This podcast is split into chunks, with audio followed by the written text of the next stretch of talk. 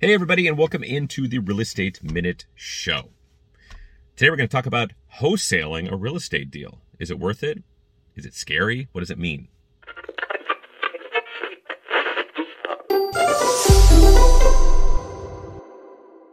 Hey, welcome back. So, a uh, way to invest in real estate. You know that I talk, if you read any of my stuff or uh, this uh, show here, we talk a lot about real estate investing, not just buying houses and things as well.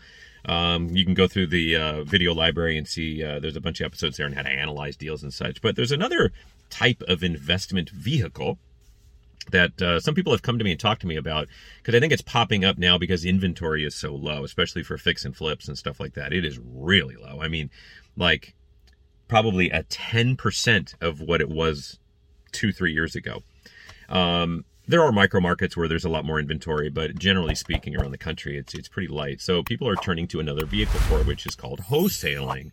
And wholesaling is a whole nother litany of issues with it, but I just wanted to briefly describe to you what wholesaling is in about a minute.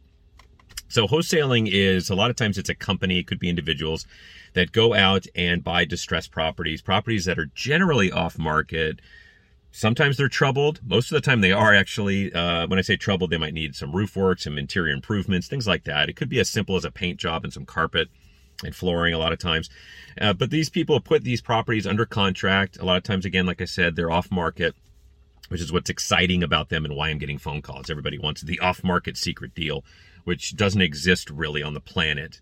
But wholesaling is as close as you can get to it because somebody's already done the work. They went, they knocked on the door, they got a property under contract that isn't in the MLS, that isn't on Zillow and online, right? So it's the secret property.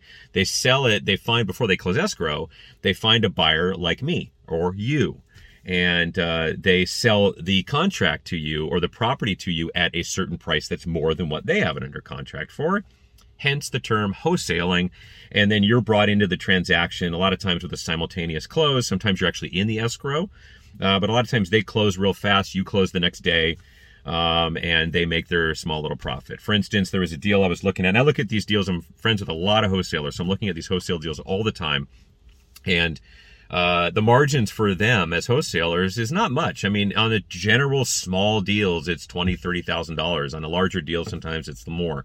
Uh, but there is some money to be made on the contract flipping side, but there's more money to be made on the deal itself. So if you're going to buy a wholesale deal, what are you getting yourself into? Well, one, you're getting yourself into a lot of times you have to cover all the costs, including commissions and things like that. Sometimes there's no costs.